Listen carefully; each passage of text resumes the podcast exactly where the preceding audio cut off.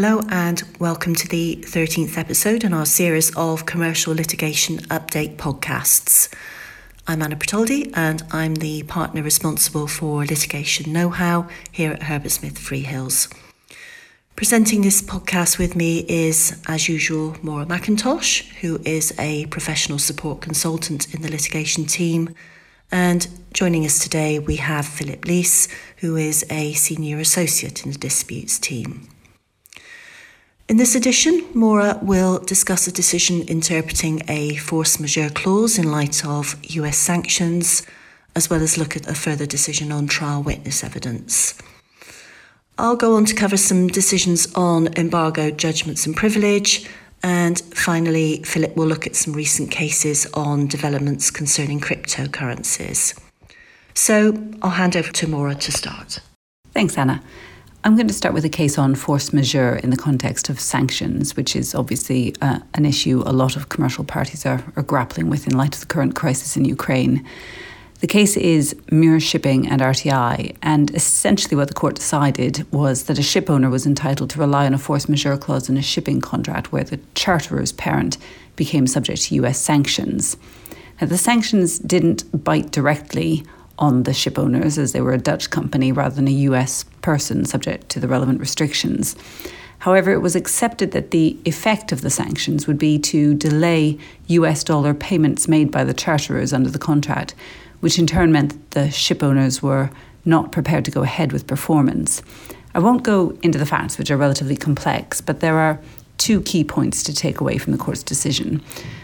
The first is that although a party has to use reasonable endeavours to overcome the impact of a force majeure event, which was an express requirement in this case, but it would be implied anyway, it seems that a party is not obliged to accept anything other than contractual performance in exercising those reasonable endeavours. So in this case, for example, the ship owners were not required to accept the charterer's offer to pay in euros rather than the contractual currency of U S dollars, even though the charterers offered to pay any additional fees and, and so forth that would be in, incurred as a result of paying in euros.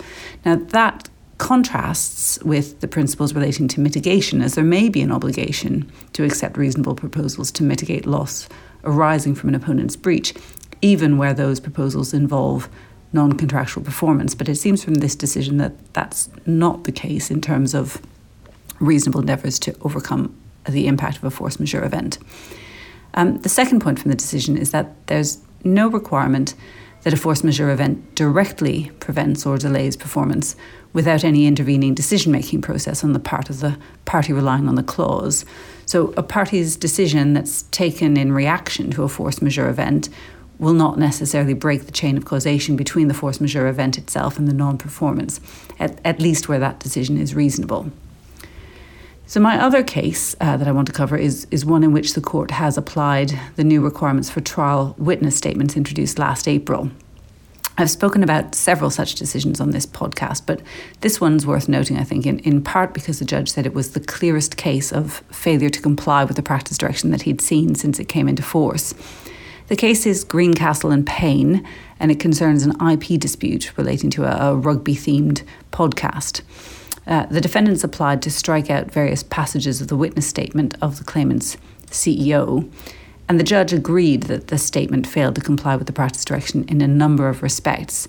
So first, it contained matters that were not within the C E O's own knowledge, including speculation on the thought processes of third parties. So just to give an example, the statement said, um, I have heard from several sources within the industry that wish to remain confidential that this was being done by the defendants. Any such touting being done by the defendants will have poisoned the well from the perspective of potential sponsors. So that was speculating about the impact on third parties. Um, second, the statement contained mere commentary on documents in the defendant's disclosure. So, for instance, it said that the claimant's suspicions of touting had been validated by documents seen from the defendant's disclosure, and it went on to give examples. And thirdly, the C E O had used the witness statement to argue the case and put forward his own opinions, including, for example, to say that the defendant's activities would have confused a significant proportion of listeners into thinking that they were relaunching the particular podcast. The judge rejected the suggestion that it was more convenient in case management terms just to let the witness statement stand and argue about the significance of all this at trial. Um, he said the whole purpose of the practice direction was to avoid having witness statements that were full of inadmissible and irrelevant material which had to be disentangled at trial, often by lengthy cross-examination, so it was better to deal with it now. Um, but he thought striking out the statement would be disproportionately punitive on the facts of that case, including, I think, because the C E O was the only witness the claimant was calling at trial. So instead, the judge withdrew permission for the statement and directed that a compliant statement be served within a tight time frame. So basically, the claimant would have to take on board the um, the judgment um, and the criticisms of the statement and put it all right. But anyway, that's another decision which shows that the courts will not tolerate serious breaches of the requirements for trial witness statements, and suggests that in cases of serious non-compliance, the court's likely to require the offending party to remedy the situation rather than just leaving the matter to be sorted out at trial. And of course, in very serious cases, the court may simply strike out the statement or elements of it. Thanks, Maura. The first cases I want to talk about concern embargoes on judgments, and more specifically when things go wrong and the embargo is breached.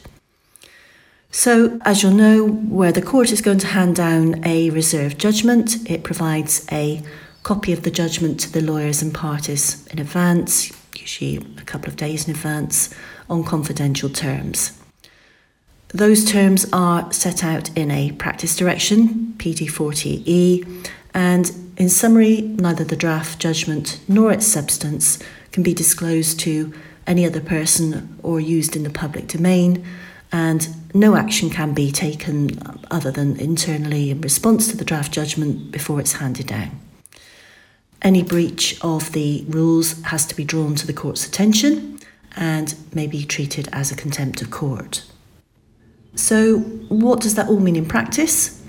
The Court of Appeal has recently taken the opportunity to give guidance as to what should and, and more importantly, what should not be done under the embargo.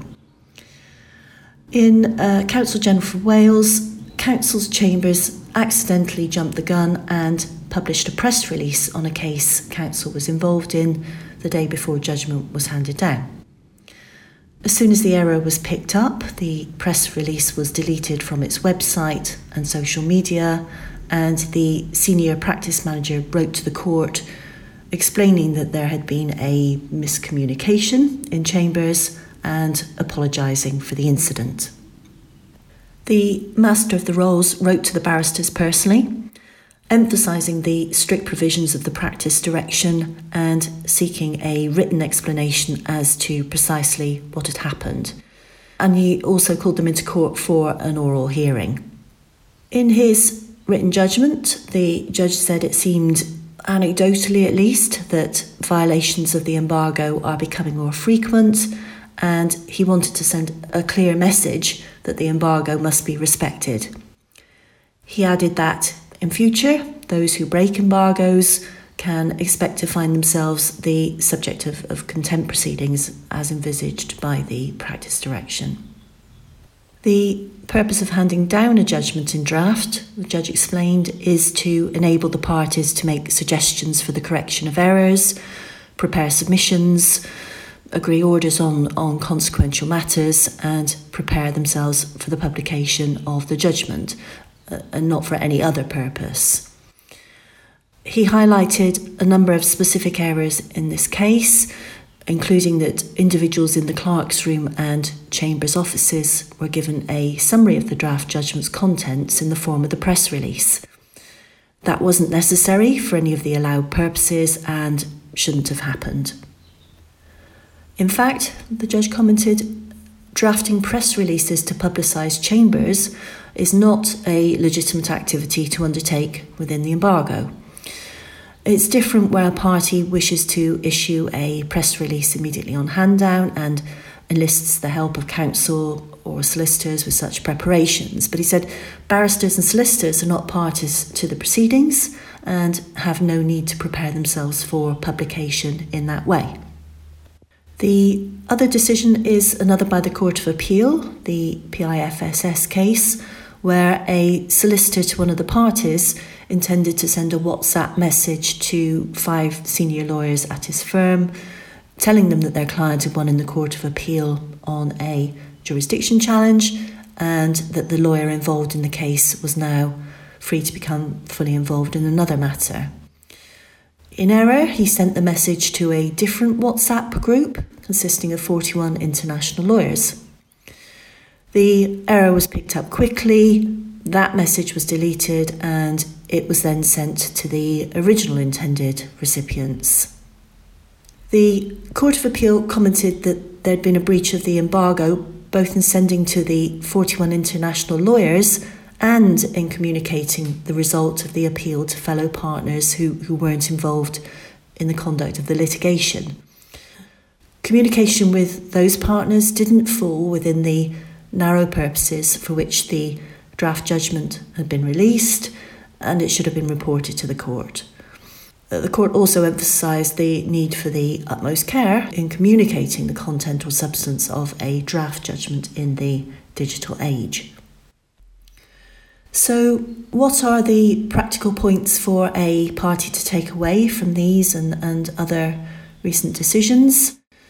Well, firstly, limit the number of people who have access to the judgment to those who need to see it in order to give instructions to the lawyers or prepare for the judgment becoming public. And that may well not be everyone who's been involved in the litigation. If there's any doubt, ask the court for guidance.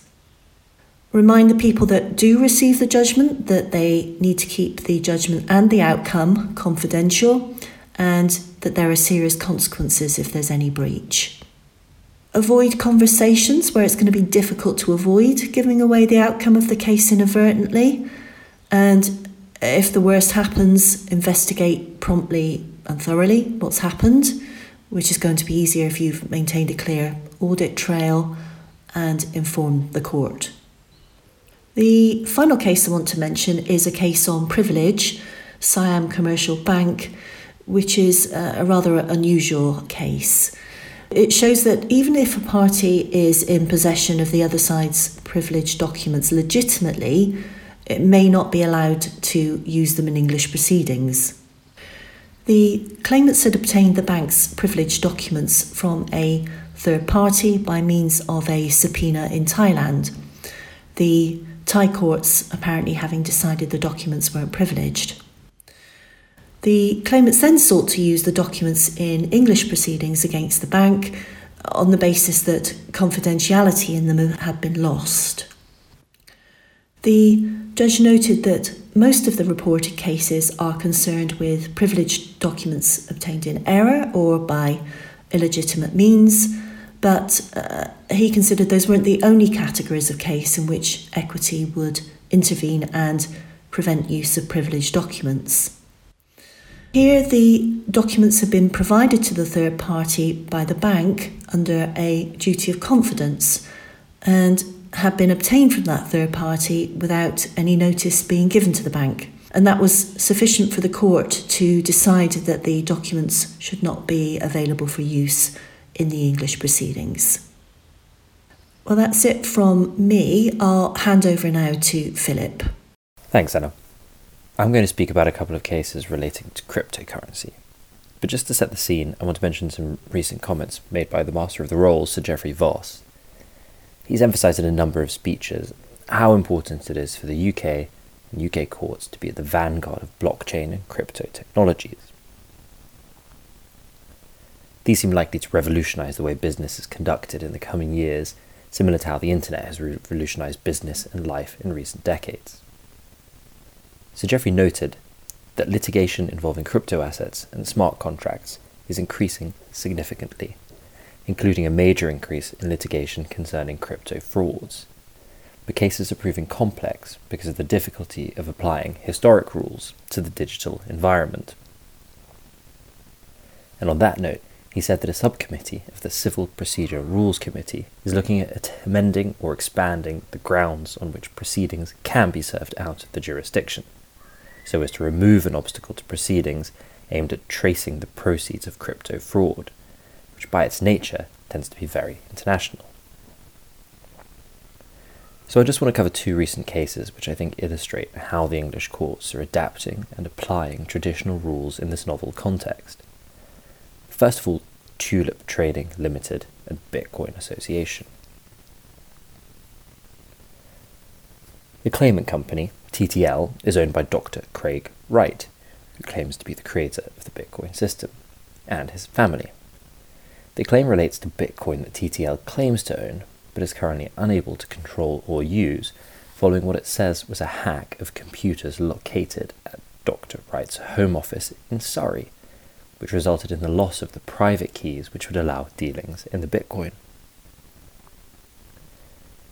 T T L brought claims against the developers and controllers of four digital asset networks, claiming that they owed fiduciary duties or a duty of care in tort.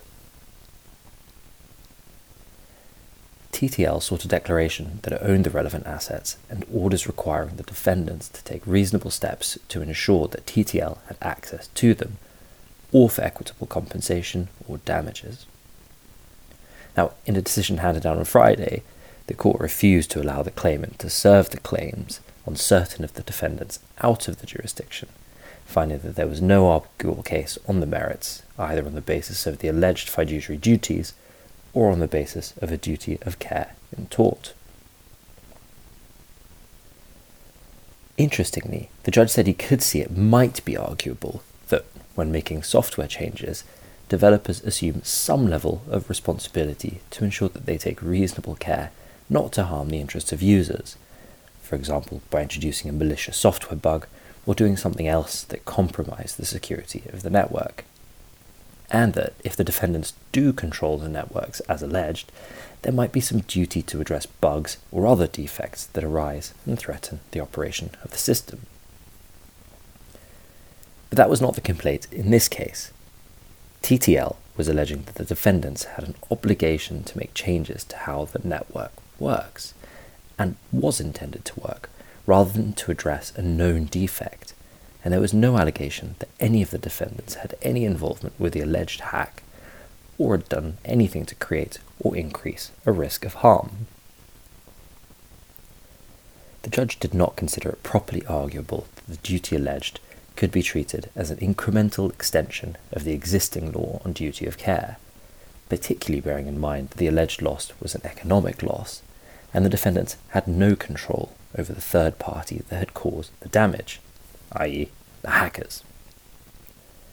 This is obviously an important decision for those who are involved in the industry and for those who invest in cryptocurrency, as it suggests that an owner of cryptocurrency has no recourse against the developers of the cryptocurrency systems if they lose control of that currency, whether that's accidentally or due to a hacking incident.